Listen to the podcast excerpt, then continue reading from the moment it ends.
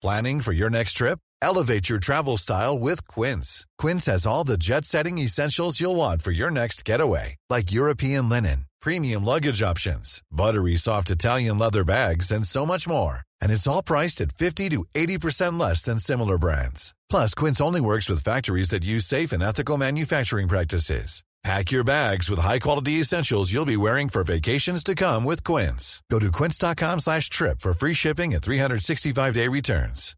This is Paige, the co-host of Giggly Squad, and I want to tell you about a company that I've been loving, Olive June. Olive June gives you everything that you need for a salon quality manicure in one box. And if you break it down, it really comes out to $2 a manicure, which is absolutely insane. It's also so easy to get salon worthy nails at home with Olive and June. The difference between how your nails used to look when you did them yourself and now with the Manny system is a complete game changer. The best thing about Olive and June too is it's a quick dry, dries in about one minute, lasts for five days, and full coverage in up to one to two coats. Visit oliveandjune.com slash perfectmanny20 for 20% off your first system. That's oliveandjune.com slash perfectmanny20 for 20% off your first system.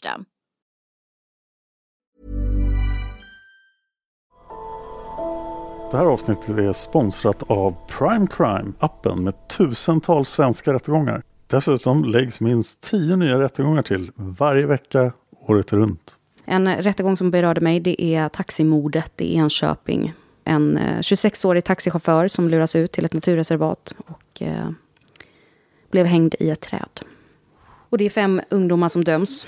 En 16-årig flicka och fyra unga bröder. En rättegång jag tyckte var väldigt fascinerande var föräldrar tvingade sin dotter att dricka ättika. Så otroligt galet. Prime Crime erbjuder även en tre dagars gratis provperiod. Och skulle du välja att bli prenumerant så erbjuder de antingen månadsbetalning för 99 kronor i månaden eller ett reducerat pris på två månader vid årsbetalning. Du kan avsluta när du vill.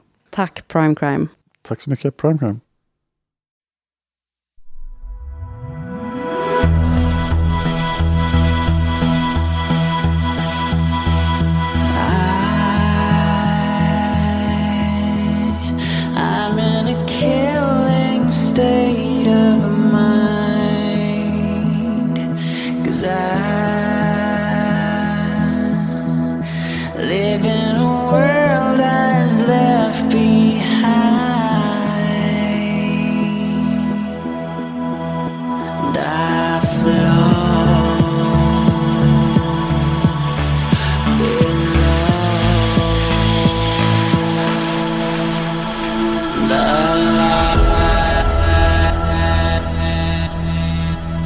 Lyssnar på Mördarpodden. En podcast av Dan Hörning och Josefin Måhlén. Intro och bakgrundsmusik görs av Erik Segerstedt.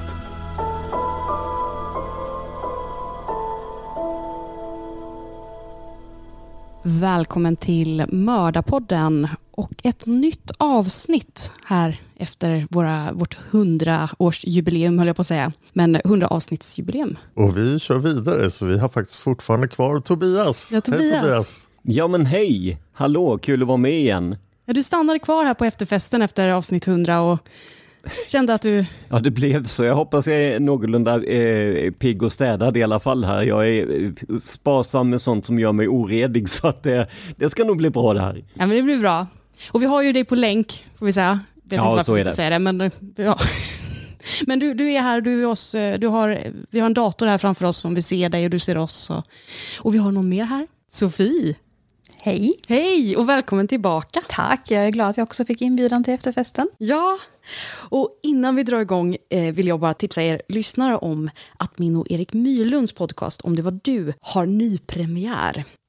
En dramatiserad dokumentär i berättelseformat baserad på fakta och vittnesuppgifter till väldigt, väldigt stor del. Men det finns en fiktivitet med den och det är att du som lyssnar har huvudrollen. Vi har bland annat släppt tsunamikatastrofen, 9-11, Tjernobyl och min favorit, Spökplanet. Så det vill jag bara tipsa om innan vi drar igång. Men vad ska vi prata om idag, Sofie? Ja, vi ska ju ner i det mörkaste mörka, som jag sa här innan vi började inspelningen. Eh, vi ska prata om eh, sexuellt våld. Mm. Så eh, varning för skildringar av sexuellt våld och sexuellt våld mot barn. kan vi börja med att säga. Och du har ju varit med i eh, Våld i nära relationer.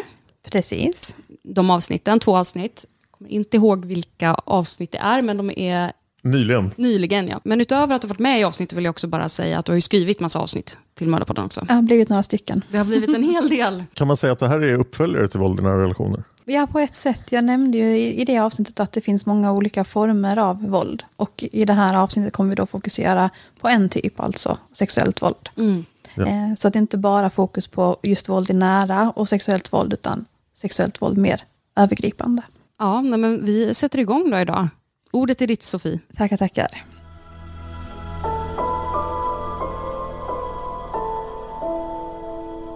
Ja, jag tänkte börja med att kort presentera den verksamhet som jag idag representerar, Novahuset. Vi är en ideell förening mot sexuellt våld. Och vi har identifierat ett samhällsproblem som är att samhället präglas av normer och attityder gällande sex och sexualiteter som skapar våldsamma förväntningar. En konsekvens av detta är att en stor del av befolkningen har blivit utsatta för sexuellt våld fysiskt eller på internet. Och Novahuset jobbar efter visionen ett samhälle fritt från sexuellt våld. Och det är en vision som vi vill nå genom att eh, bryta föreställningar kring sexuella förväntningar och skapa förståelse för rätten till sin egna kropp. Och det här gör vi eh, genom att huvudsakligen arbeta med tre verksamhetsområden. Det är förebyggande, stödjande och uppsökande. Och om vi börjar med det förebyggande arbetet så sker det framförallt genom föreläsningar. Vi föreläser och samtalar på skolor i årskurs 4, 6, 8 och för anpassad skola, det som tidigare kallades för särskola. Och just elever på anpassad skola är ofta en grupp som samhället avsexualiserar, men precis som alla andra behöver få prata om sex, samlevnad och relationer. Vi föreläser även för gymnasieelever, yrkesverksamma som skolpersonal och för vårdnadshavare. Eh, det händer även att vi utbildar andra yrkesverksamma som exempelvis polis, socialtjänst och vårdpersonal. Eh, Föreläsningarna ser lite olika ut utifrån målgrupp och de är såklart åldersanpassade för skoleleverna. Eh, inom det förebyggande arbetet så erbjuder vi även rådgivning till exempelvis skolpersonal som behöver stöd i att kanske ta fram en handlingsplan eller att de upplever ett specifikt problem just på sin skola som de behöver råd kring. Eh, vårt andra verksamhetsområde, som är det stödjande, är vår eh, samtalsmottagning i centrala Linköping. Där möter vi personer över 13 år som på olika sätt har varit utsatta för sexuellt våld. Och vi finns som sagt i centrala Linköping, men det går att komma i kontakt med oss på andra sätt ifall man inte bor i närheten. På vår hemsida, novahuset.com, finns det information om hur man kan chatta och mejla med oss. Vi är också så himla hippa va? Att eh, vi finns på Snapchat, Instagram och TikTok. Där heter vi Novahuset. Ah. Ni känner igen Snapchat, Instagram, TikTok. Ja, Ja. där kan man hänga. Och det är ju där man ska hänga också, tänker jag. Just att ni arbetar så mycket med ungdomar. Ja men precis, och just på Snapchat då så har vi exempelvis en frågestund varje onsdag där barn och unga kan ställa frågor anonymt. Eh, och där kan de även ta del av vad andra frågar. Eh, sen på Instagram och TikTok så lägger vi ut en massa information om så här, sexuellt våld, integritet, säkerhet på internet, med mera, med mera, med mera. Ja. Och det är vårt eh, tredje verksamhetsområde, det är det vi kallar för uppsökande, att vi finns på olika plattformar, sociala medier. Mm. Eh, vi försöker vara eh, tillgängliga i så många forum som möjligt, så att alla som vill och behöver kan söka stöd hos oss. Och eh, viktigt att veta är att till oss är alla välkomna, oavsett könsidentifiering och sexualitet. Vi har också tillsammans med Ellen-centret och Child 10 anställt en ombudsman mot kommersiell sexuell exploatering.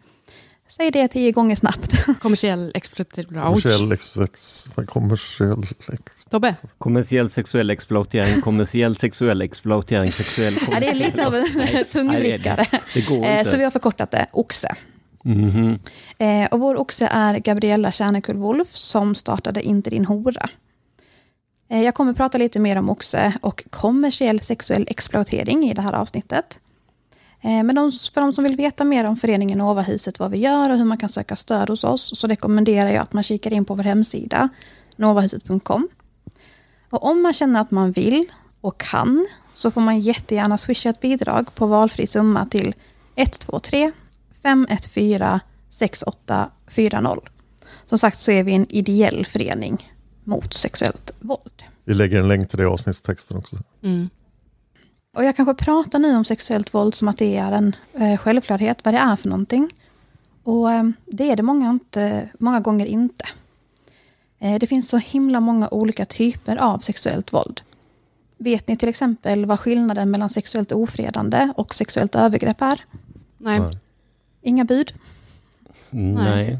Man kan ju tänka sig att det har med så att säga, grovheten på, på sakerna att göra, så att säga, vad man gör mot en annan person. Men ja, det är bara en, det är bara en gissning så att säga, så att det, Det får var jag min tanke förklara. också. Men sen så insåg jag att jag kan inte sätta gränsen vart det går över till sexuellt Nej. övergrepp. Nej, jag går håller med. gränsen där och sådär? Ja, men det är likadant för min del. Nej, precis. Och det är ju väldigt så beroende på omständigheter. Men lite kortfattat då, så sexuellt ofredande är när en person ofredar genom ord eller handling.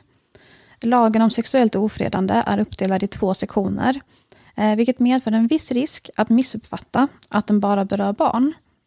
För den första delen gäller nämligen att ingen får ta på någon under 15 år på ett olämpligt sätt eller få barnet att medverka i någon form av sexuell handling.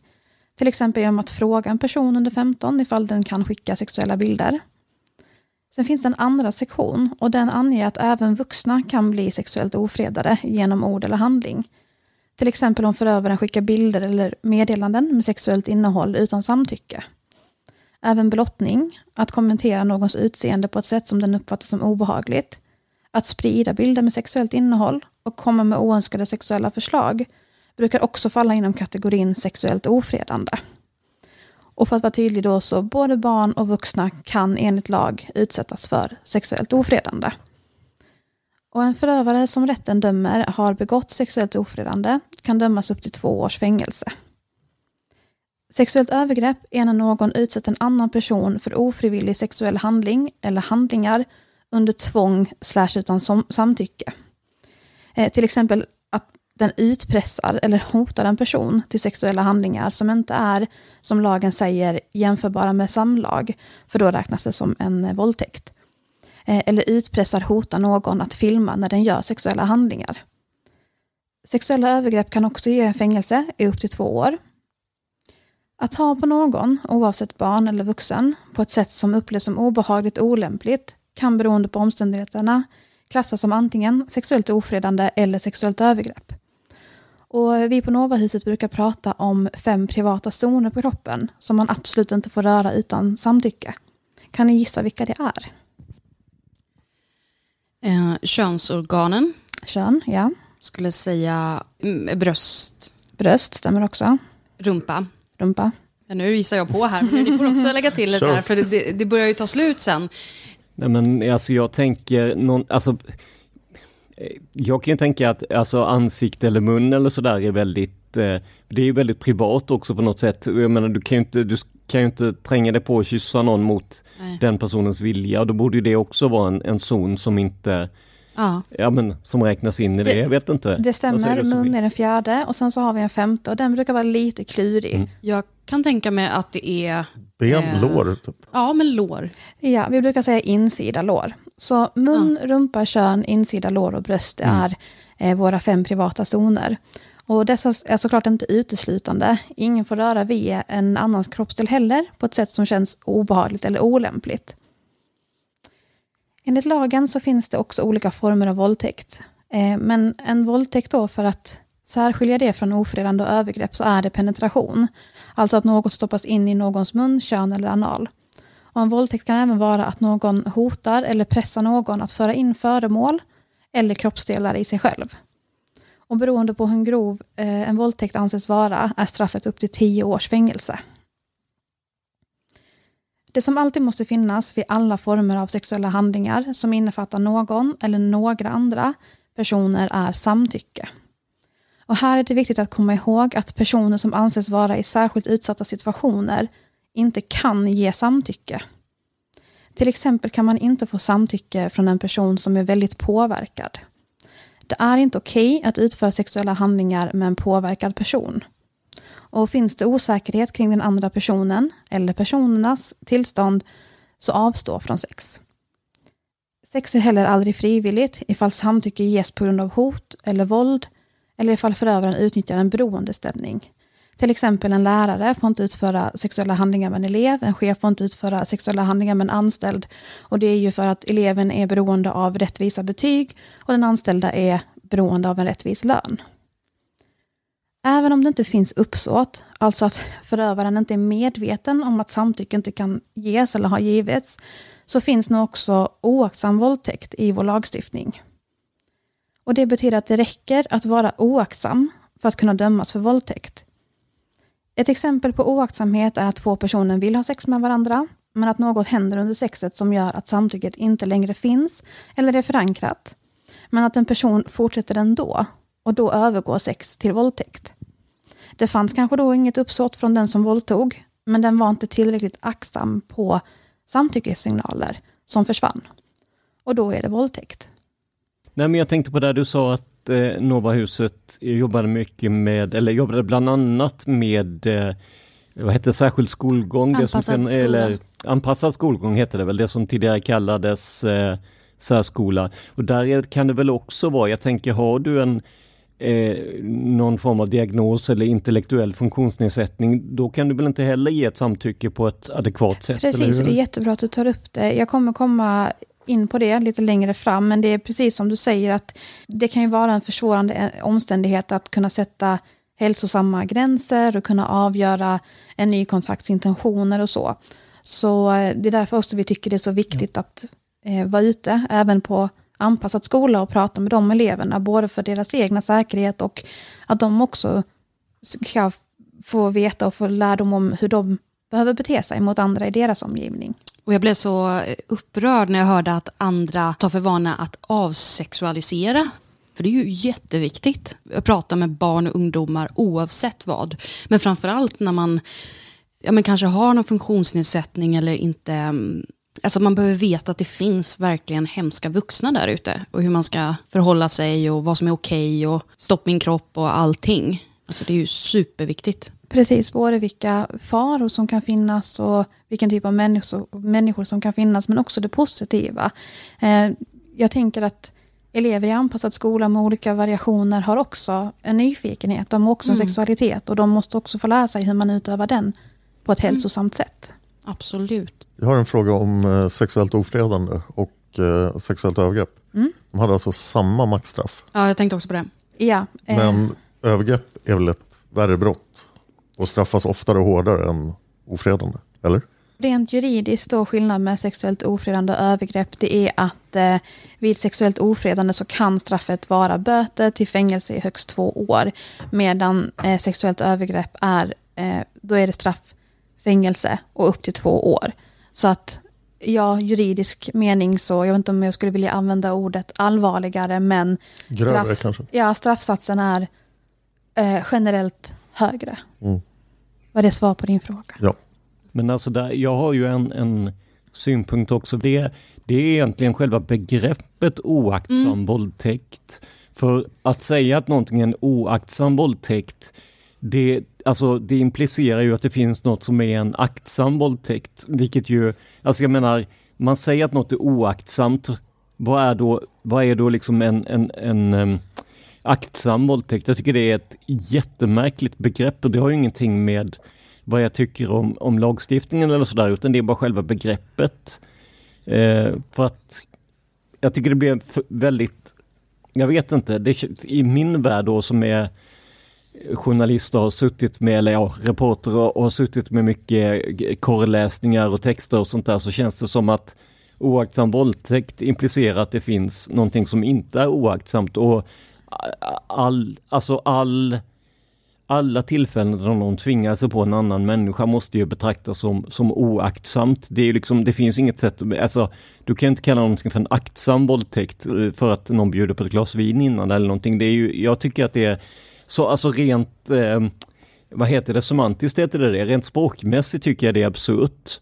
Eh, däremot är det väldigt bra tycker jag att lagen finns. Men rent Men- språkmässigt, vad är ordet oaktsam och aktsam? För... Men är inte den aktsamma våldtäkten bara en våldtäkt som man gör med vilja? Ja, för jag, jag Alltså en- tänkte, aktsam är väl att man, har en, att man vet om va? Precis. Jo, men jag, alltså jag tänker ju att akt, alltså det finns ju inget som heter aktsam våldtäkt, men det finns ju, alltså oaktsam våldtäkt gör ju att man tänker att en, en vanlig våldtäkt då skulle klassas som aktsam? Eller alltså, förstår ni vad jag menar? Men Det blir ju Ja. att i mitt huvud blir det ju att om någonting klassas som oaktsamt så måste det finnas något som är aktsamt, vilket för mig blir Jag helt förstår absurt. vad du menar, men där kan man tänka, om man har hakat upp sig på ordet så kan man tänka lite mer uppsåt och kanske dra en parallell till mord och dråp. Att ett mord enligt svensk lagstiftning Mm. är att det är väldigt medvetet, att intentionen var att döda. Dråp och vållande till annans död är mer, det hände. Eh, man kanske inte kunde förutse att det skulle hända. Medan mord var, okej, det här var meningen, jag gick in för att döda. Eh, och, och tanken här med oaktsamhet är ju att om någon uttryckligen säger nej eller uttryckligen med kropp eller andra, liksom, med kroppsspråk, med sina handlingar uttrycker att eh, jag vill inte det här. Och personen uppfattar att personen inte vill och fortsätter ändå. Då är det våldtäkt. Men om man tänker att personen inte fullt ut uppfattade, men borde ha uppfattat, borde ha den här kunskapen innan de gick in i en sexuell handling om att jag måste känna av vad den här personen, eller personerna om man har sex med flera, vill slash inte vill. Jag måste veta vilka signaler jag ska leta efter. Jag måste hela tiden inhämta samtycke. Och om man inte gör det, eh, men fortfarande inte har uppsåt att okej, jag vet att din gräns gick här och nu går jag medvetet över den. Då är det oaktsamt av förövaren. Och då klassas det som eh, det. oaktsamhet och oaktsam våldtäkt. Blev det lite tydligare? Mm. Ja men verkligen, det är alltså, eh, som du säger då, det är alltså våldtäkt utan, upps eller utan alltså uttänkt uppsåt i alla fall om man säger så. Kan man säga så? Ja, precis. Ja, ja men okej. Mm. En viktig aspekt kring samtycke är att det är något som måste inhämtas hela tiden. Och tyvärr finns det en generell missuppfattning om att den har samtycke så länge den andra personen, eller personerna, inte uttryckligen säger nej. Och det stämmer inte. För samtycke handlar både om att fråga vill du göra detta med mig? Och om att läsa av den andra personens ja och nej-signaler. Inte nu betyder nej. Jag vet inte betyder nej. Tystnad betyder nej. Vad gör du? betyder nej. Allt annat än ja betyder nej. Och samtycke är ju mycket mer än att någon säger ja. Ibland kan det också vara så att en person tycker att det verkar kul och sen ångrar sig i stunden. Och samtycke som inte är verbalt är ju fysiskt och det är så viktigt att samla in det fysiska samtycket hela tiden. Och det är ju att en person är aktiv, alltså att den kysser tillbaka, att den tar på en tillbaka. Och gör personen inte det, då behövs en paus och en säkerställande om att personen fortfarande vill. Och en väldigt vanlig reaktion när man utsätts för, sexuella, eh, för sexuellt våld är freeze-reaktionen. Och den innebär att man fryser till och då är man inte förmögen att verbalt säga nej eller fysiskt trycka ifrån. Och en vanlig myt är tyvärr det klassiska varför sa du inte ifrån, varför gick du inte därifrån? Just det. Och det är ju oerhört skadligt och problematiskt. Eftersom det aldrig är den utsattes fel. Och jag kan inte understryka detta nog. Det är aldrig den utsattes fel. Eh, utan det är ju den personen som fortsatte och inte var tillräckligt inlyssnande under den sexuella handlingen. Och det är där vi måste lägga fokus. Jag måste också bara nämna att ingen under 15 år kan ge samtycke enligt lag. Ingen får utsätta någon under 15 för sexuella handlingar. Punkt. Även ifall en person under 15 år skulle säga ja till sexuella handlingar så är det inte okej eftersom personer under 15 enligt lag inte kan ge samtycke. Punkt igen. Vi har ju olika reaktioner. Eh, fight, flight och frys. Eller fr- frys. Fight, flight och freeze. Precis, och när vi är ute i skolor och samtalar med elever om detta så brukar vi ibland dra en parallell till, eh, det finns ju sådana här jump scares-videor på olika sociala medier. Ja. Eh, och, och de brukar barn ha koll på att jo, men det hoppar ut någon ur en soptunna eller en buske och skrämmer till. Eh, och då kan man få se olika reaktioner. Man kan ju se hur personen slår till, hur den vänder och springer därifrån, eller att den stelnar till. Och, och så kan det ju bli också om man utsätts för sexuellt våld. Och ingen kan veta på förhand ifall jag kommer slå till, om jag kommer springa därifrån, om jag kommer skrika, om jag kommer frysa till. Eh, alla reaktioner är normala. Alltså jag blir varm i magen när jag hör det otroliga arbetet som du och Novahuset gör. För det här är jättebra. Och Stort för tack. ungdomar. Och jag hoppas verkligen att det är ofta ni åker ut till skolor och, och pratar och, och så här. För det här är superviktigt. Och där borde finnas alla städer tycker man. Ja, verkligen. Vi träffar 300-500 elever i veckan. Mm. Eh, Så det är många barn och unga vi träffar. Och som att vi träffar dem både i fyran, sexan och åttan så får de ju uppdaterad kunskap och uppdaterad liksom samtal kring detta. Mm. Ehm, En, an, en annan missuppfattning som förekommer om samtycke är ju, är, kanske från filmen 50 shades of Grey. Att man skulle kunna ge skriftligt samtycke. Men det bryter ju direkt mot det här att samtycket måste uppdateras och försäkras om hela tiden. Ja, just det. Precis. Så det vore ju vansinnigt dåligt att ha ett skriftligt samtycke. mm, samtycke är en färskvara. Mm. Det var ju så när, jag tror det var när samtyckeslagen kom, eh, eller när den kom på tapeten, det kan ha varit i samband med metoo-rörelsen också, så var det ju någon, någon sån här apputvecklare som, som tyckte att ja men superbra, vi utvecklar en app som kostar lite pengar i månaden. Och där skriver man ett, eh, typ som ett sexavtal då, att nu har jag gett mitt samtycke, men det är ju helt värdelöst. För det säger ju ingenting om vad som händer alltså under själva ja, men akten. Eh, alltså precis som du säger Sofie, det är ju en färskvara. Då hjälper det ju inte med en, men app. Det, det var bara ett, som jag ser det, ett cyniskt försök att dra in lite pengar på, på en politiskt eh, intressant eh, ja, men lagstiftning då ju. Eh, så att jag, jag är precis som Dan säger där, jag är ju, det låter ju helt galet att man att man på något sätt ska sitta och kratta ner det. Det här och det här är, är okej, det här är inte okej. För vad händer om man ångrar sig då? Då måste ju det också räknas. Liksom. Ja, och när man tänker skriftligt samtycke, det kan ju också vara att man smsar eller chattar med någon och frågar typ Hej, vill, vill du ha en nakenbild till exempel? Och personen säger ja. Då gäller Visst. det ju att man skickar den bilden inom en rimlig tid. Det går ju inte att det går tre veckor och sen skickar man bilden. För det samtycket som gavs skriftligt tre veckor tidigare gäller liksom inte tills vidare, utan det är i den stunden. Ja, det är okej. Eh, eller nej, det är inte okej, eller Verkligen. eh, inget svar, eller ett kanske. Det, det är Witness history at Roland Garros, where old rivalries meet new talent on the clay battleground. Tennis Channel Plus is your place to watch. Stream every court from your phone or smart TV live in HD. Experience three weeks of unparalleled access as the world's top players in tennis face off to see if the veterans maintain their dominance or if a fresh face rises to challenge them. Daily live coverage of the French Open begins Monday, May 20th. Stream it now with Tennis Channel Plus to be there when it happens. Quality sleep is essential. That's why the Sleep Number Smart Bed is designed for your ever evolving sleep needs. Need a bed that's firmer or softer on either side? Helps you sleep at a comfortable temperature? Sleep Number Smart Beds let you individualize your comfort so you sleep better together. JD Power ranks Sleep Number number 1 in customer satisfaction with mattresses purchased in-store. And now, save 50% on the Sleep Number limited edition Smart Bed for a limited time. For JD Power 2023 award information, visit jdpower.com/awards. Only at a Sleep Number store or sleepnumber.com.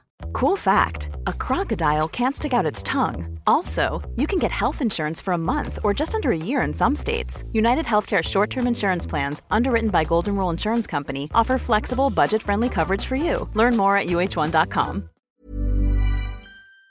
nej.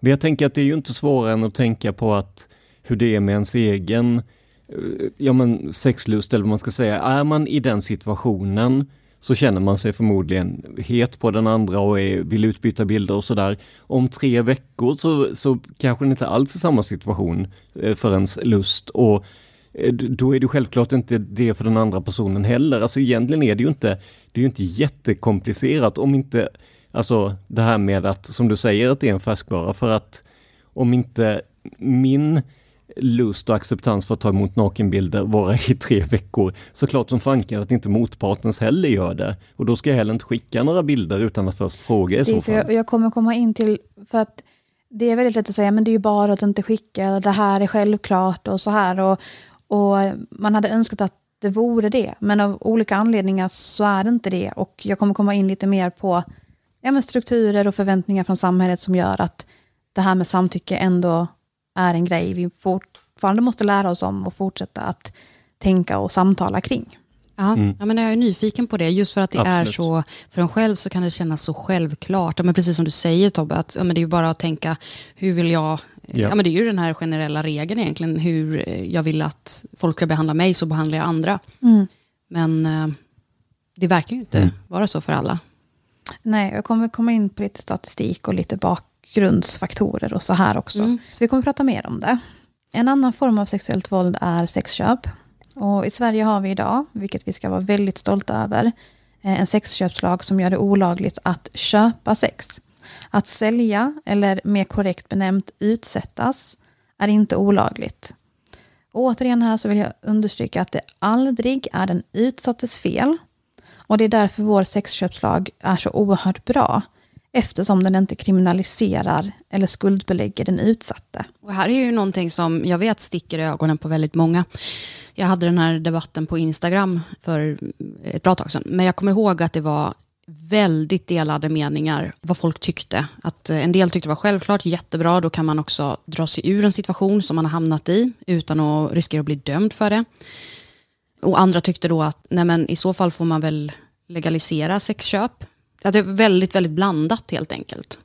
Nämnvärt är att eh, både Island och Norge har liknande lagstiftningar. De har tagit efter, Sverige var först eh, och sen så har Island och Norge tagit efter och eh, ha- har en liknande lagstiftning i alla fall. Det här med att det inte är illegalt att vara utsatt utan det illegala ligger i att köpa.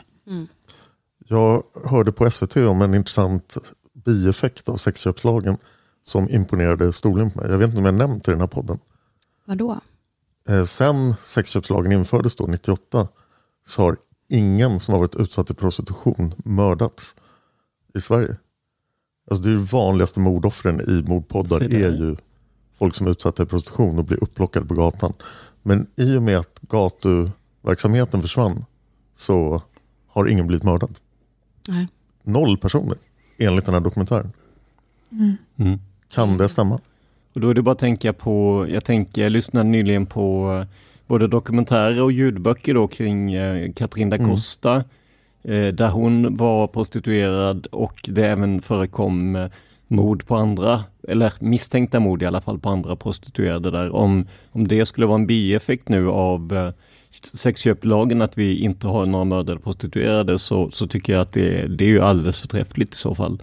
Helst hade man ju önskat att prostitution inte behövde förekomma överhuvudtaget, att ingen skulle känna sig tvingad att ägna sig åt det eller bli tvingad att ägna sig åt det. Men eh, ja, det känns ju tyvärr lite som en utopi. Ja, och jag måste bara flika in här, för nu har ni sagt ordet prostitution några gånger. Och eh, jag vill bara, det, det är ett ord som många förstår, eh, vad det är man menar med det. Men eh, jag vill nämna att det finns många benämningar, många debatter kring benämningar som rör sex, sexualitet och våld.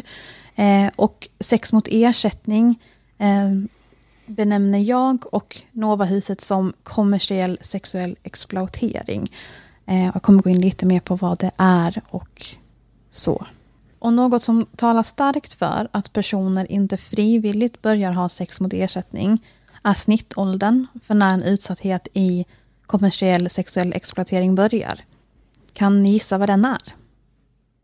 Snittåldern. Ja, för när man börjar ha sex mot ersättning. Ja, men jag tänker att om, om vi först, om vi tänker på när det överhuvudtaget är, är, är lagligt att ge samtycke till sex eller att ha sex så är det 15. Men jag tänker ju kanske 17, 18 någonstans Jag där. tänker också att det ändå är lågt. Om man tänker om det är 17 genomsnittsåldern kanske. ändå. Eller Så, 18. Ja. ja, någonstans där. 18. Mm, Det är 14,9 år. Va? 14,9! Och det är genomsnittet. Ja, snittåldern för när en person börjar ha sex mot ersättning, alltså blir utsatt för kommersiell sexuell exploatering, är 14,9. Och det är alltså under 15. Alltså, det är fullkomligt Ja, vidrigt. det är precis som ju. Tobias sa här, det är ju under 15. Ja. Och ingen under 15 kan enligt lag ge samtycke till sexuella handlingar. Och eh, vi ser tyvärr i vår verksamhet att eh, många gånger så är åldern så låg som 11-12 år. Men herregud! Oh, fy fan. Hur ser kurvan ut uppåt då? Vad, är det liksom folk som är 30 plus? Det, det är väldigt blandat. Ja. Men snittåldern för när man börjar är 14,9 Det är ju helt och många vansinnigt. gånger är det tyvärr mycket yngre än så. Och jag kan redan nu, jag kommer komma in på detta mer, men kommersiell sexuell exploatering är ju inte bara fysiska handlingar, alltså ha sex mot ersättning. Eh, sex mot ersättning räknas också om man till exempel skickar bilder mot ersättning. Eh, ersättning kan vara pengar, ersättning kan också vara alkohol, resor, eh, fusk i spel. Men allt det räknas in som kommersiell sexuell exploatering. Mm. Och jag tänker med internet idag och alla sociala plattformar så alltså det är ju... Nej, det gjorde ont i magen att höra. Ja, det kommer bli mörkare. Så Ja. ni får hålla handen lite om det blir läskigt. Ja. Fast bara med samtycke. Det finns en term som är sexuellt självskadebeteende. Och termen skaver lite eftersom personen är utsatt. Det är någon eller några som skadar personen. Men i brist på annan överenskommen terminologi inom fältet så kommer jag att säga sexuellt självskadebeteende. Men det det egentligen beskriver är svårigheten i att ta sig ur en utsatthet. Och svårigheten kan ligga i ekonomi, att personen har ansträngd ekonomi som lättas av ersättningen hen får för sexuella handlingar. Svårigheten kan också ligga i psykisk ohälsa som exempelvis ångest. Och många gånger, men inte alla, tar egenvärdet sig en ganska hård törn eh, när en person har blivit eller blir utsatt för sexuellt våld. Det kan uppstå känslor av skuld och skam som leder till ångest eller närliggande känslor. Och flera personer som vi genom åren har kommit i kontakt med beskriver att det sexuella våldet kan verka ångestreglerande. Och jag vill läsa upp ett citat från vår föreläsning om just utsatthet i sexuell exploatering som kommer från en eh, tidigare stödperson. Och givetvis så är det här anonymiserat och personen har gett tillstånd till att vi använder det. Citat. Jag lägger mitt liv i deras händer. Tror för en stund att jag har kontroll och att det är jag som väljer. Men jag vet att jag gör det för att jag känner att det är det enda jag kan. Det enda jag duger till. Behöver detta samtidigt som det tar mitt liv. Slutcitat. Det är verkligen högg till i magen. Usch. Ja, och den, den här beskrivningen är inte unik. Eh, givetvis unik på så sätt att den här personen känner de här känslorna och det är den personens känslor. Men, eh, Men det är många som det är känner så. liknande Mm. beskrivningar från olika stödpersoner och andra personer vi kommer i kontakt med. Eh, sexuellt självskadebeteende kan också handla om gränsförskjutning och att utföra sexuella handlingar en egentligen inte vill. Till exempel vilja att en person eller personer ska skada en under sex och eller hamna i farliga situationer. Till exempel ha strypsex eller annat våldsamt sex. Och här vill jag understryka att vi inte menar att kinkshamea någon och att sexuellt självskadebeteende inte är exempelvis BDSM. Det finns markanta skillnader, framförallt i att en person som utövar BDSM genuint njuter av det och tänder på det, medan en person med sexuellt självskadebeteende kan eftersträva skador och bortfall av kontroll, samt att bli känslomässigt avstängd. Jag tänker generellt i BDSM just, så är det väl att man har väldigt koll på om två stycken som gillar BDSM och går igång på det. De har koll med varandra, vad, exakt vilka kodord som gäller och hur man ska... Eh, att det är verkligen för bådas njutning. Det är väl min tolkning av... Ja, men precis, det ska ju utföras så som du beskriver, Mm. under kontrollerade former. Och, och som du säger, stoppord och även andra liksom, noggranna förberedelser. Och, och skillnaden ligger ju då i att BDSM, man njuter av det, man tänder på det. Eh, självskadebeteende är att man eftersträvar skador och att Mm. känna sig bortkopplad och, och så. Och som vi har varit inne på så kommersiell sexuell exploatering sker inte bara i den fysiska världen, utan även i stor utsträckning online. Och det kan vara, som jag tidigare nämnde, då, att förövaren kan ge ersättning för bilder, filmer, liveshower. Eh, sexuellt våld online är precis lika allvarligt som sexuellt våld som sker i den fysiska världen.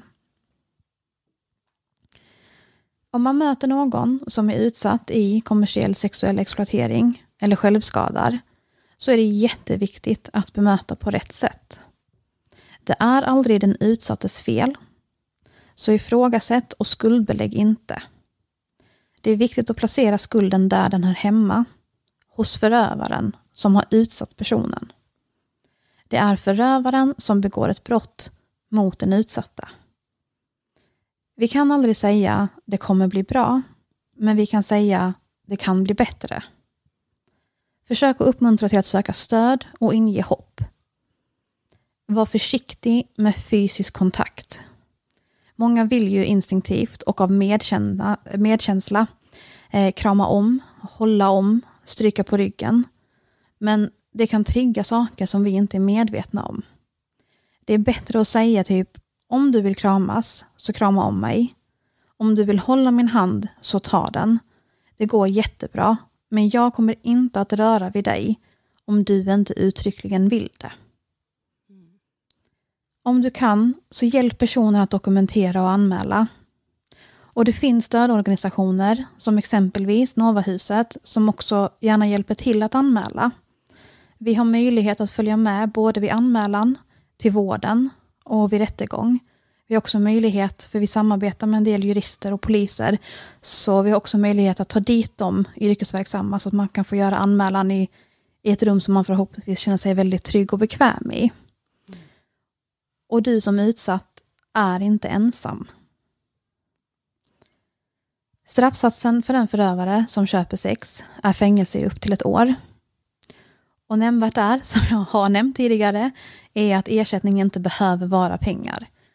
Och Det kan exempelvis vara att förövaren ger den utsatta smink, smycken, alkohol, droger, resor och så vidare i utbyte mot sexuella handlingar. Det är aldrig okej okay att ge någon ersättning för en sexuell handling.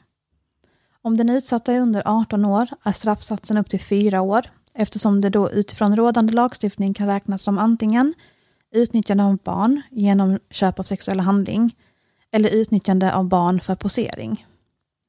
Att utsätta barn för sexuella handlingar mot ersättning kallas också kommersiell sexuell exploatering av barn. Att ens erbjuda barn eller fråga barn om något sexuellt är som jag tidigare nämnt olagligt. Och eh, jag kommer berätta mer om just kommersiell sexuell exploatering av barn, som alltså är en form av sexuellt våld mot barn. Först vill jag bara kort tipsa om rapporten Alla tittade men ingen såg, som är framtagen av Ombudsmannen mot kommersiell sexuell exploatering, alltså OXE, eh, som är Gabriella Kärnekull Wolf, i samarbete med Novahuset, Ellencentret och Child 10. Eh, mycket av den informationen som jag ger idag kommer från just den här rapporten och den finns att hitta online. Så googla bara, alla tittade men ingen såg. Nej, men jag tänkte på det här med kommersiell sexuell exploatering och eh, eh, de som köper de här tjänsterna, om vi kallar det så, eller som, som utnyttjar kommersiell sexuell exploatering. Vi hade ju ett exempel på en eh, eh ganska känd tv-profil och krögare som, som eh, eh, åkte fast för sexköp och det pratades om att eh, denne också hade gjort sig skyldig till just oaktsam våldtäkt då. Eh, och där såg man ju ett beteende där personen som hade begagnat sig av de här tjänsterna i princip grät ut i media och tyckte att världen var orättvis mot honom och sådär. Hur, alltså är det, är det vanligt med den här så att säga skuldförskjutningen på något sätt? Att det är den som går och köper sex som, som tycker synd om sig? Förstår mm. du vad jag menar? Eh, för att i mitt, för, för mig blir det ju en, en viss avsmak när han flyttar fokus från den här utsatta kvinnan då till att det är synd om honom för att han har haft, ja men, bekymmer. Är, är, det liksom, är det en vanlig taktik om vi kallar det så? Du kan ju klippa in det när det passar, men jag bara kommer tänka på det nu när vi pratar om det. Jättebra fråga. Jag var faktiskt på en utbildning för bara några dagar sedan som anordnades av Region Östergötland, där bland annat eh, Polismyndigheten medverkade och pratade om kommersiell sexuell exploatering. Där de sa att det är för förövaren, det är alltid första gången och det är alltid förövaren det är synd om. Så utan att själv vara superinsatt i just det, så utifrån vad jag hörde på den utbildningen från medverkande poliser så verkar det vara ett återkommande fenomen. Okej, okay. okej. Okay. Eh, 2007 undertecknade Sverige Lanzarote-konventionen. Vet ni vad det är för något? Nej. Nej. Nej. Det är Europarådets konvention om skydd för barn mot sexuella övergrepp och kommersiell sexuell exploatering av barn. Hösten 2021 genomförde SIFO på uppdrag av Child 10 en riksrepresentativ undersökning som visade att 4% av alla barn på nationell nivå har blivit utsatta för kommersiell sexuell exploatering. Och det motsvarar ungefär 22 000 barn. Och jag har faktiskt lite inside information. Och det är att efter årsskiftet så kommer SIFO att eh, släppa en ny rapport med uppdaterade siffror. Så håll koll på Child 10s sociala medier. Vi får också ha i åtanke att mörkertalet anses högt. Här finns en uppskattning om att ungefär 90 procent av alla barn i årskurs 6 inte berättar ifall de utsätts för sexuellt våld. Barnkonventionen som blev lag i Sverige år 2020 har framförallt tre artiklar som berör kommersiell sexuell exploatering av barn. Det är artikel 34, 35 och 39 som säger att barn ska skyddas från alla former av sexuellt utnyttjande och sexuella övergrepp, att varje stat ska förhindra bortförande och försäljning av eller handel med barn, samt att barn som har utsatts har rätt till rehabilitering och social återanpassning. Rapporten Alla tittade men ingen såg identifierar en rad riskfaktorer och riskgrupper när det gäller barn som blir utsatta för kommersiell sexuell exploatering.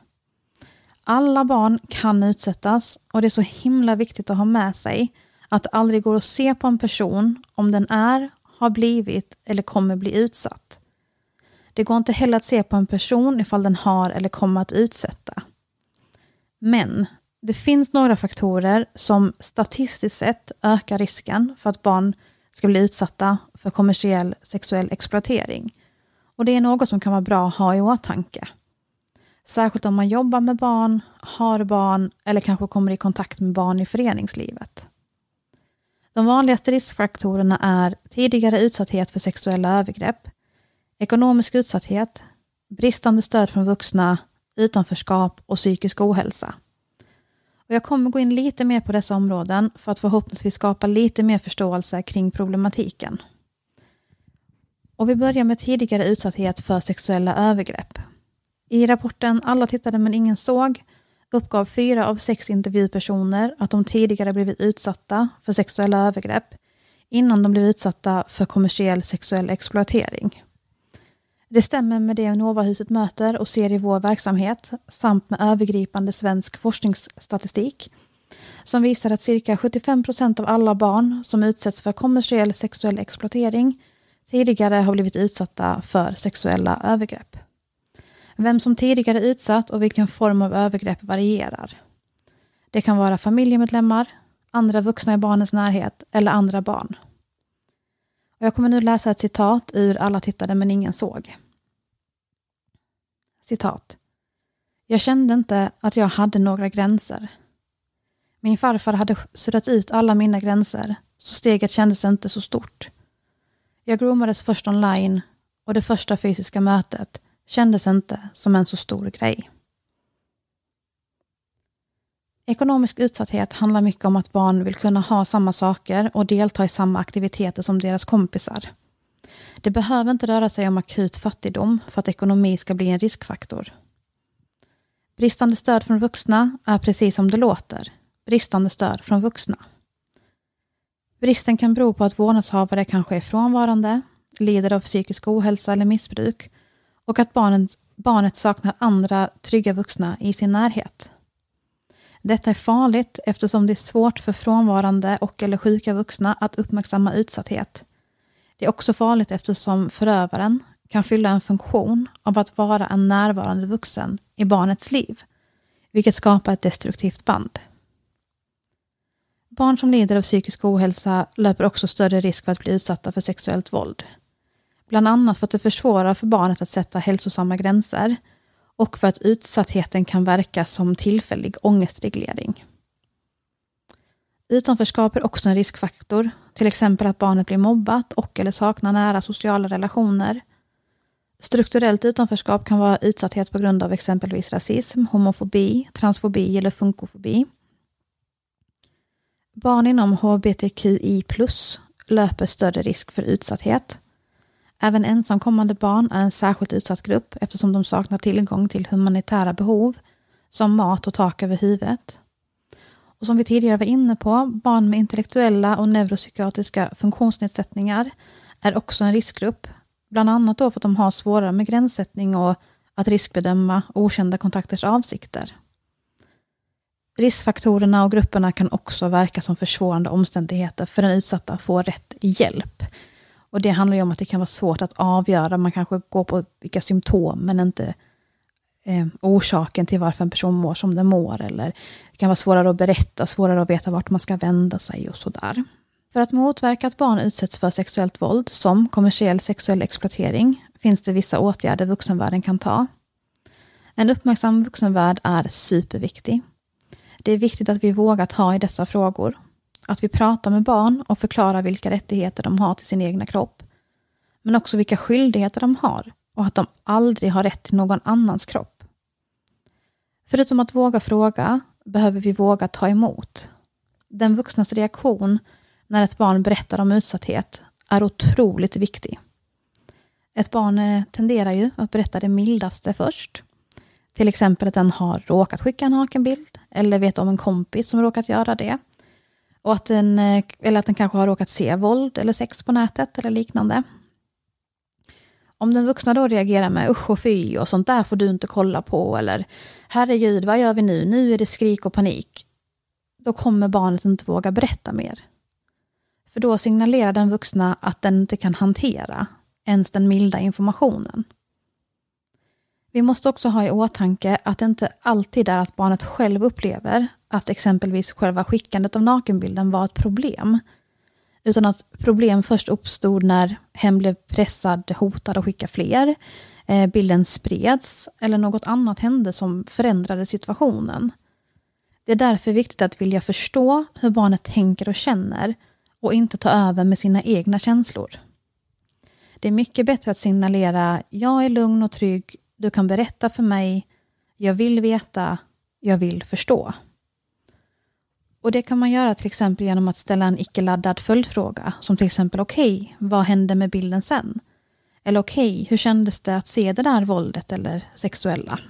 För just det du tar upp har jag suttit och tänkt på jättemycket, för att jag vet att det är barn som lyssnar på Mördarpodden, äldre barn, men eh, i och med att det är vanligt just det här med den digitala världen, man skickar någonting och man, alltså det är ju jättevanligt.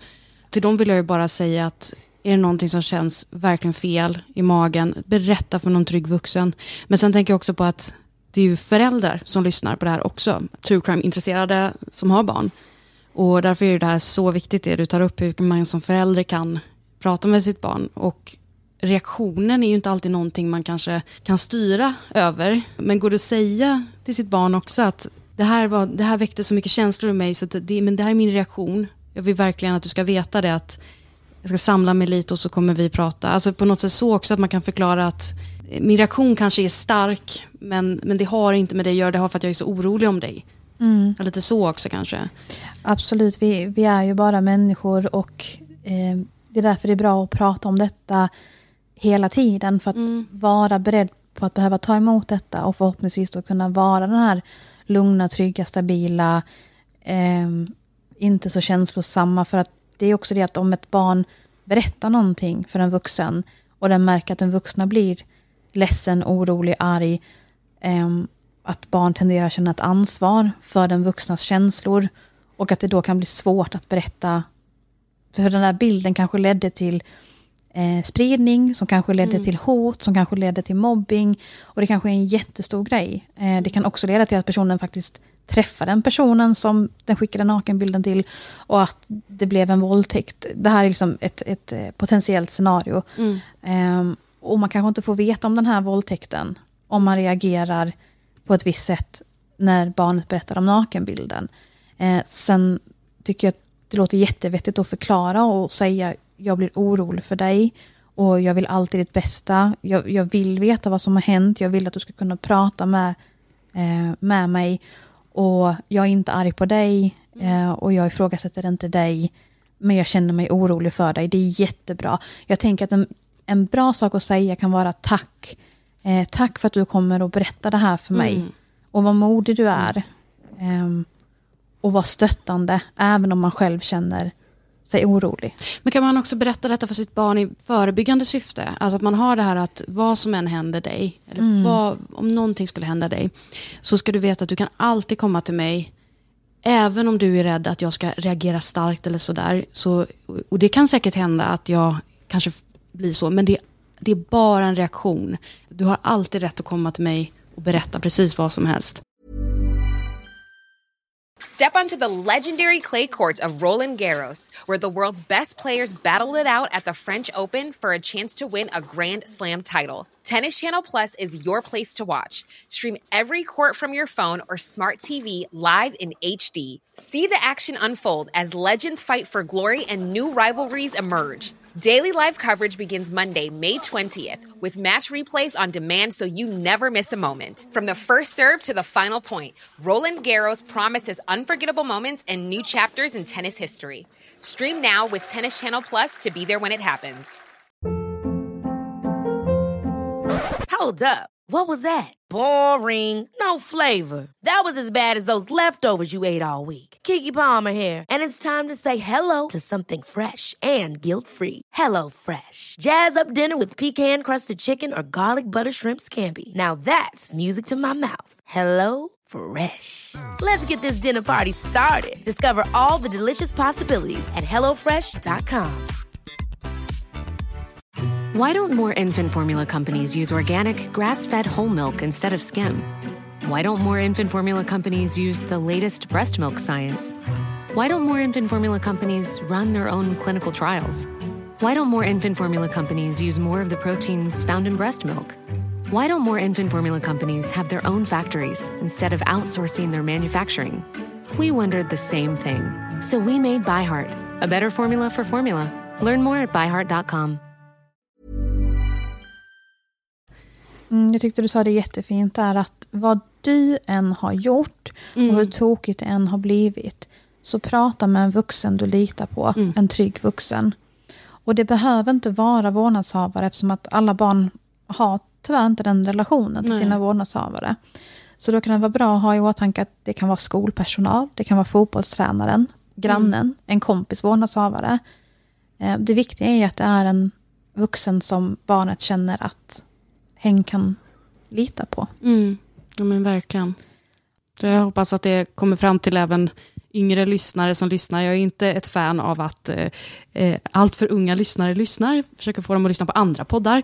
Men jag vet att det förekommer och då är det väldigt viktigt att veta det. Att även om en vän skulle råka ut för någonting, att man kommer ihåg att det är viktigt, alltså jätteviktigt att prata med vuxna som man har förtroende för. Alltid.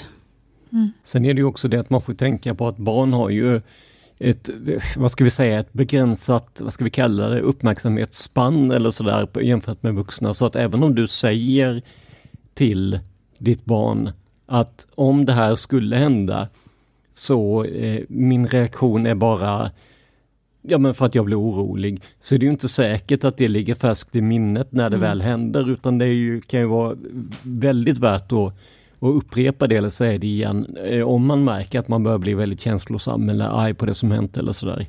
För att det är ju inte säkert att någonting man sa för tre månader sedan eller för kanske tre år sedan ligger färskt i minnet då. Och även öva med allt, alla små saker som eller små saker, det är klart att det är jättestort, men jag tänker även om man är, eh, alltså att man är uppmärksam på att när, när jag märker att mitt barn på något sätt behöver hjälp med någonting, att faktiskt visa den här varma famnen, att du kan prata med mig även om du har gjort fel. Alltså att om man har det där på en, alltså när det inte handlar om de här stora grejerna, men även på mindre grejer, så kanske det blir som, jag vet inte, en lite mer självklarhet att det, det kan jag vända mig till. Om, eh, lite oavsett vad, vad det är. Absolut, för en konsekvens av att inte göra så, att inte ha det här förhå- förhållningssättet, eh, är en stor problematik som vi på Novahuset ofta ser. Och det är att barn berättar om sin utsatthet för andra barn istället Mm. för till en vuxen. Så barn går alltså och bär på andra barns utsatthet. Och vi pratar mycket om detta, som vi kallar för kompisperspektivet, när vi träffar barn i skolor. Att det inte är meningen att barn ska behöva identifiera, larma och ta hand om sina egna eller andra barns utsatthet. Nej. Det är därför vuxenvärlden finns, för att hjälpa. Och det är därför som vi vuxna måste ta vårt ansvar. Vi måste fråga, och vi måste fråga alla barn. Det går inte att se på ett barn om hen är utsatt. Vi måste våga fråga och vi måste våga ta emot. Mm. Jätteviktigt. Jag, tänker bara på, jag fick bara en sån här tanke på alkohol och ungdomar. Hur eh, få ungdomar som vågar säga till Eh, nej men det här liksom att man, man svarar i sin kompis telefon. Eh, nej, nej men eh, Fia är på toa bara. Eh, egentligen så är, är hon full. Och, eh, alltså så här, där har man ju också väldigt att man vågar inte prata med sina föräldrar om alkohol. Eller man vågar faktiskt inte, även om man har råkat bli för full, att erkänna det eller sådär. Och då handlar det om alkohol. Mm. Det här handlar om något mycket djupare. Precis. Jag bara fick en sån tanke att det är ju, den här skammen finns där. Precis, och, och där kan man ju säga att det är klart att jag inte vill att du dricker alkohol, men om du gör det, så ring mig. Precis, det är jag som vill hämta dig i bilen. Snacket tar vi dagen efter eller sådär. Att man vet att jag är ungdom, jag kommer att göra fel, jag kommer lära mig om mina misstag. Men jag har trygga föräldrar där hemma. Det är jätteviktigt. Precis, och det är också viktigt att inte straffa den utsatta. Och det låter ju självklart i juridisk mening. Vi ger ju inte böter eller fängelse till någon som har blivit utsatt för brott. Men det finns också sociala straff. Exempelvis om ett barn berättar att den har råkat skicka en nakenbild på Snapchat så kan vi inte straffa barnet genom att till exempel ta telefonen eller förbjuda den från att ha Snapchat. Dels för att det lägger skuld på barnet som inte har gjort något fel. Och dels för att vi tar ifrån barnet en enorm del av hens sociala liv. Och dessutom, jag vet inte om ni har märkt det, men barn är väldigt smarta. Ja. Eh, De kommer alltid komma omkring det förbud som vi ger dem. De är också mycket mer tekniskt kunniga än vad vuxenvärlden är. De kan springa varv runt oss. Eh, Och vi måste tänka sekundärprevention.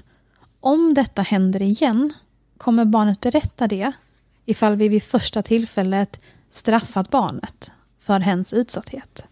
Nej. Och vi måste också prata lite om hur barn idag eh, riskerar att få vad de tror är sexualkunskap. Om vi inte vågar prata med våra barn om sex, samlevnad och relationer. Det är dels från realityserier och influencers. Och så har vi ju porren. Japp. När barn exponeras för sex är det inte sällan som sexet porträtteras i samband med våld. Och det ger ju en helt skev bild av vad sex faktiskt är. Och när vi på Novahuset samtalar med årskurs 4, exempelvis, så går vi ju inte in och pratar porr, utan vi frågar kanske om man har sett något naket eller så på internet. Och i varje klass så skjuter händerna i luften, för att alla vill berätta om vad för naket de har sett på nätet. Så i fjärde klass, tioåringar. Så barn blir alltså exponerade för sex och våld väldigt, väldigt tidigt. Och många barn hittar tidigt till porrsidor. Det är inte alltid som barnen själva söker upp det. De kan också få klipp eh, skickade till sig, eh, till exempel av andra barn, eller vuxna, eller bottar. Ni vet sådana här robotar som spammar med massa våldsamt och sexuellt material. Helt underbart. Eh, när vi föreläser, eh, både om vi benämner det som naket, eller när vi pratar porr i högre åldrar, eh, så är vi någon med att säga att eh, det kan gå fort på nätet. Man kanske råkar komma in på något naket. Eh, och vi säger också att det, det är inte olagligt att kolla, men det är inte sexualkunskap. Vi får inte se när samtycke inhämtas, vi får inte se uppvärmningen innan analsex och så vidare och så vidare. Och det är vuxenvärldens ansvar att ge adekvat sexualkunskap. Och inte bara om det biologiska och hur man undviker könssjukdomar, utan om känslor, samtycke, relationer och allt annat som hör till.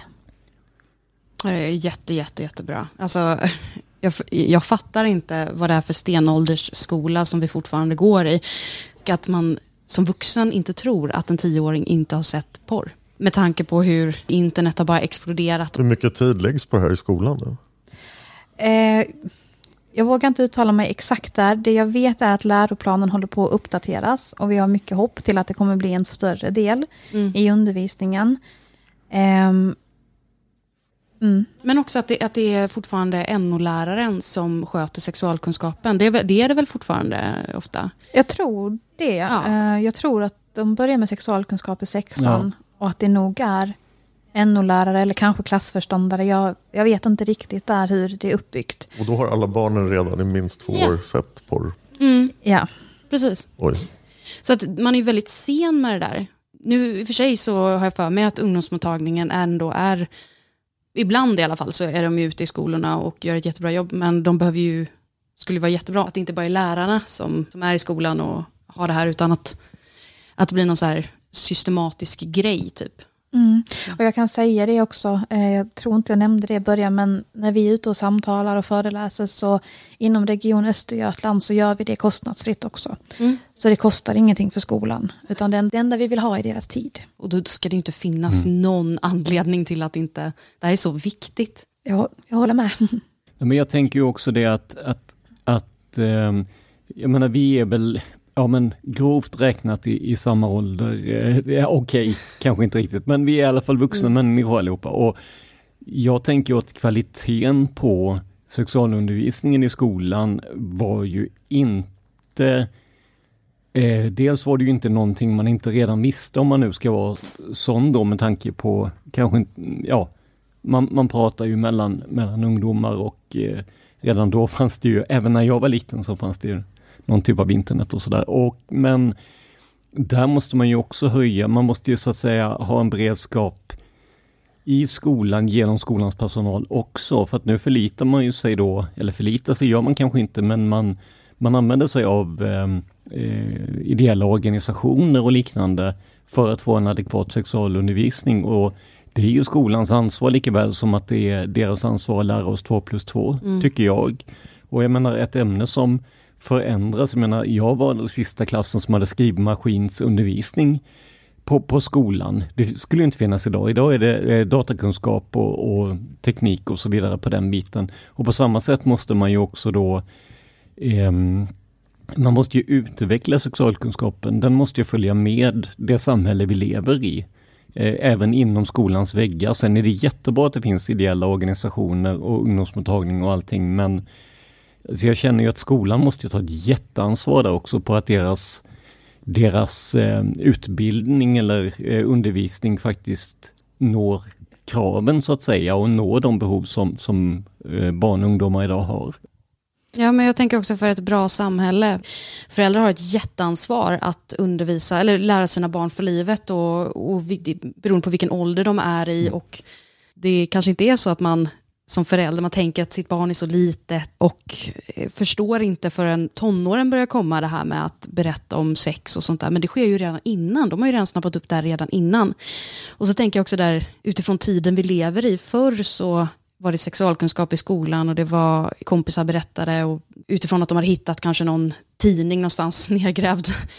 Men nu är hela internet fullt av det här. Vi får se våldsporr, det är det första de får lära sig. Så att som föräldrar, ta snacket med era barn innan internet gör det. Ja, och det är jätteviktiga punkter ni är inne på där. Eh, datakunskap och tillgången till internet. För att i så mycket annat, när vi uppfostrar och lär våra barn, så är vi väldigt tydliga med rikter, eh, riktlinjer och liksom vilket ramverk. Vi, om vi ger dem en fotboll så kommer de ju så småningom liksom lista ut att okej, men vi kan sparka den här och det kan vara Mm. liksom ganska skoj. Och sen kommer vuxenvärlden in och säger att ja, men det får ni jättegärna göra, men ni gör det på en fotbollsplan, inte ute på E4. Men, men här ger vi dem liksom en telefon. De kommer lista ut vad de ska göra med den och vart man kan hamna. Liksom. Eh, så de är, liksom, de är ute på internet på E4. Mm, exakt. Lite krasst. Ja, Sådär. verkligen. Och att titta igenom sitt barns mobil. Ja, men sen kommer vi lite till integritetsfrågan där också. Att barn måste ha rätt till ett privatliv och sin egna integritet. Eh, avvägning kanske, hur, hur man ska göra. Och, eh, men jag tänker generellt att prata med barnen och inte gå över deras huvud är Mm. bättre. Ja, det måste vara omöjligt att polisa det som förälder. Att så här, ha total kontroll över det kan inte bli bra alls. Nej, och sen så återigen, barn är så mycket bättre eh, teknikmässigt Mm. än oss. Ehm, De kommer ju alltid vara det också för tekniken utvecklas och de hänger med. Ja, och det finns ju olika funktioner, nu ska jag liksom inte ge några tips, men eh, man kan ju liksom dölja vad en app egentligen är. Man kan ju liksom ladda ner en Candy Crush-logga Mm. och sätta för en datingapp till exempel. Ja. Eh, och när man då som vuxen kollar igenom och så ser man att ah, okej, nej, men det är Candy Crush, det är lugnt. Eh, så därför tycker jag att det är mycket viktigare att, att prata, att barnet vill berätta. Vill både liksom så att man kan berätta om vad, som, vad det finns för risker och, och varför man vill att barn ska bete sig på ett visst sätt. Eh, men också det här positiva i att ja, men, vilja utforska, vara nyfiken, det är okej.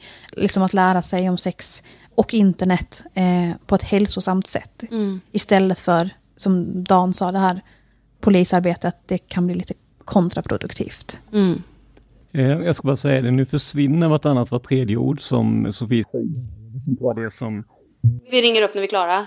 Ja, men så gör vi. Så gör vi. Ja, så kan jag ta och göra lite kaffe under tiden. Ja, men gör det. Gör det. Okej, ja men hej. Hej. Så. Vi har nu förlorat Tobias. Ja, vi förlorade Tobias här på grund av tekniska problem. Ja. Han kommer inte vara med resten av avsnittet. Mm. Men vi alla andra tre är i samma rum, så ingen av oss bör förloras. Nej, vi, vi får hoppas. Eh, slutligen så vill jag bara ge några tips om hur den söker hjälp och stöd ifall den är utsatt. Ifall man känner någon som man vet eller misstänker är utsatt eller själv utsätter. Och jag vill också bara säga lite kort att det kan vara jättesvårt att sätta ord på vad man har varit med om när det gäller sexuellt våld. Och man behöver inte veta exakt brottsrubricering eller berätta allt på en gång. Eh, det är okej att inte veta exakt vad som har hänt och det är okej att det tar tid. Det finns hjälp att få inom kommun och region och det kan se lite olika ut mellan olika kommuner och regioner. Men det är via dem som man exempelvis kan komma i kontakt med kuratorer och psykiatrin. Jag vill också tipsa om att kika in på Unisons hemsida, Unison med Z, som samlar 140 jourer runt om i Sverige.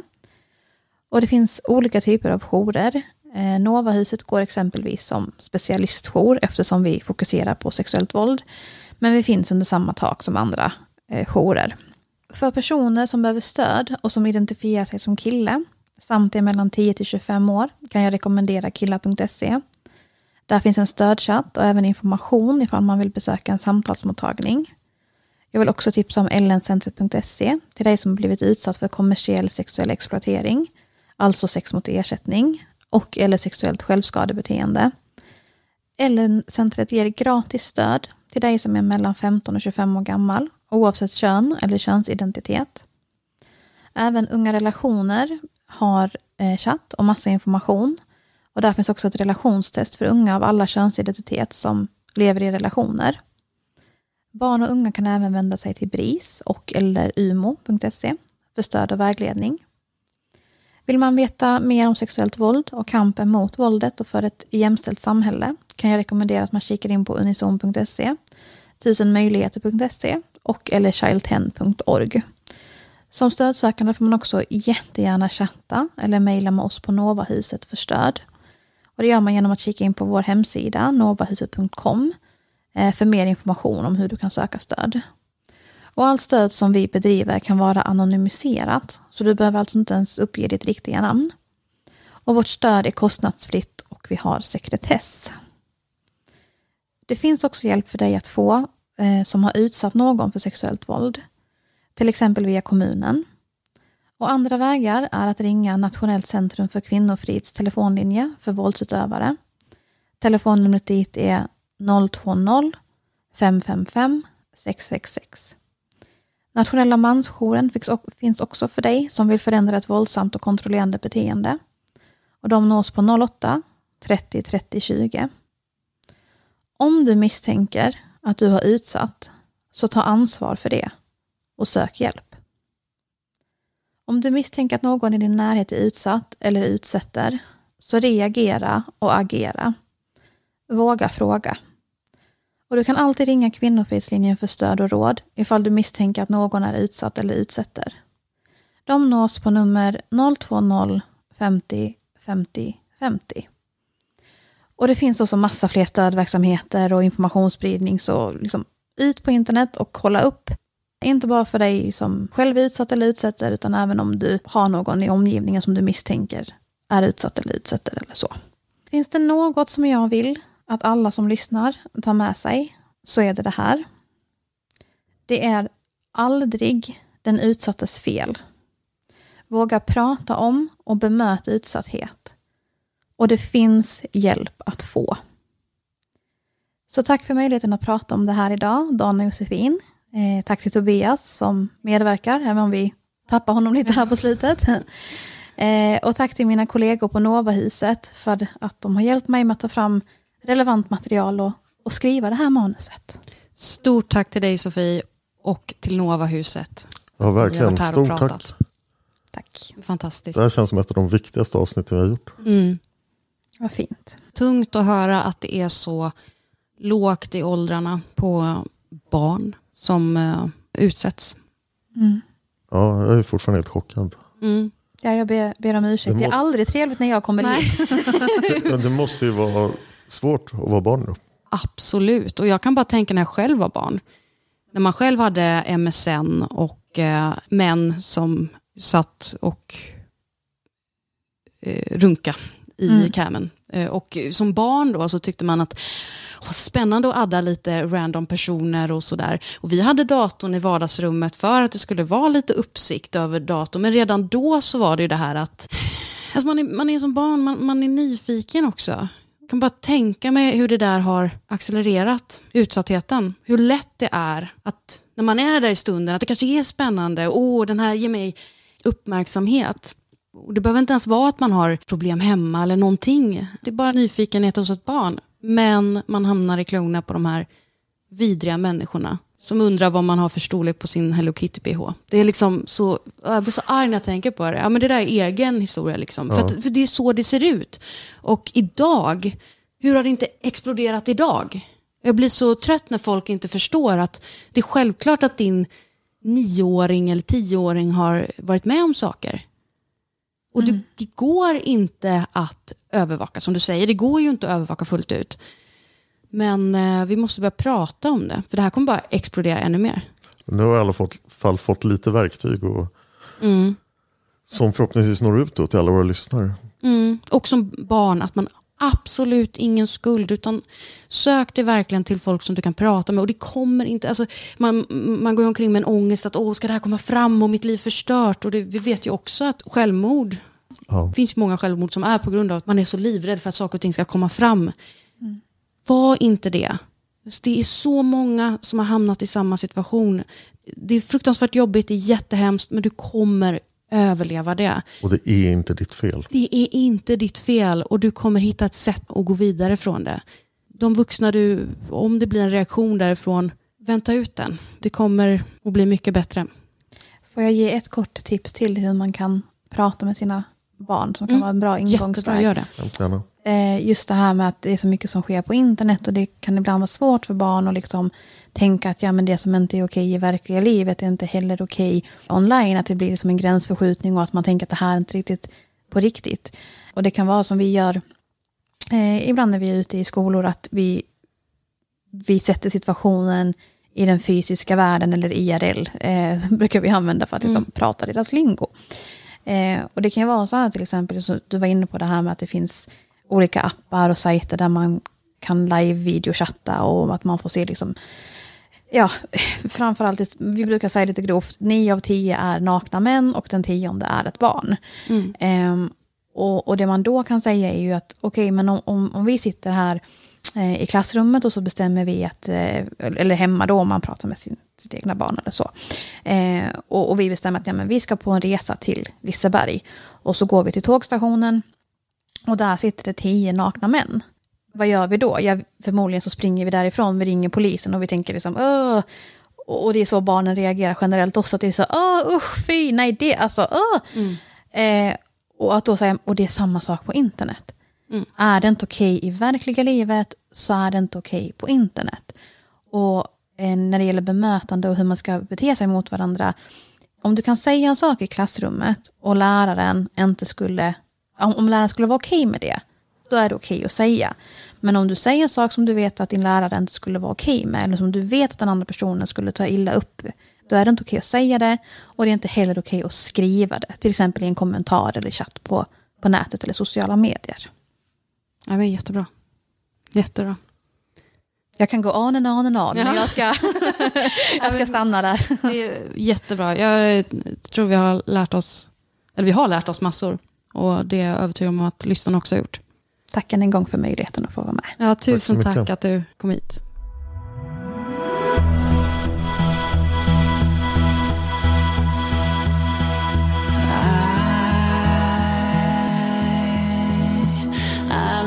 Killing state of mind.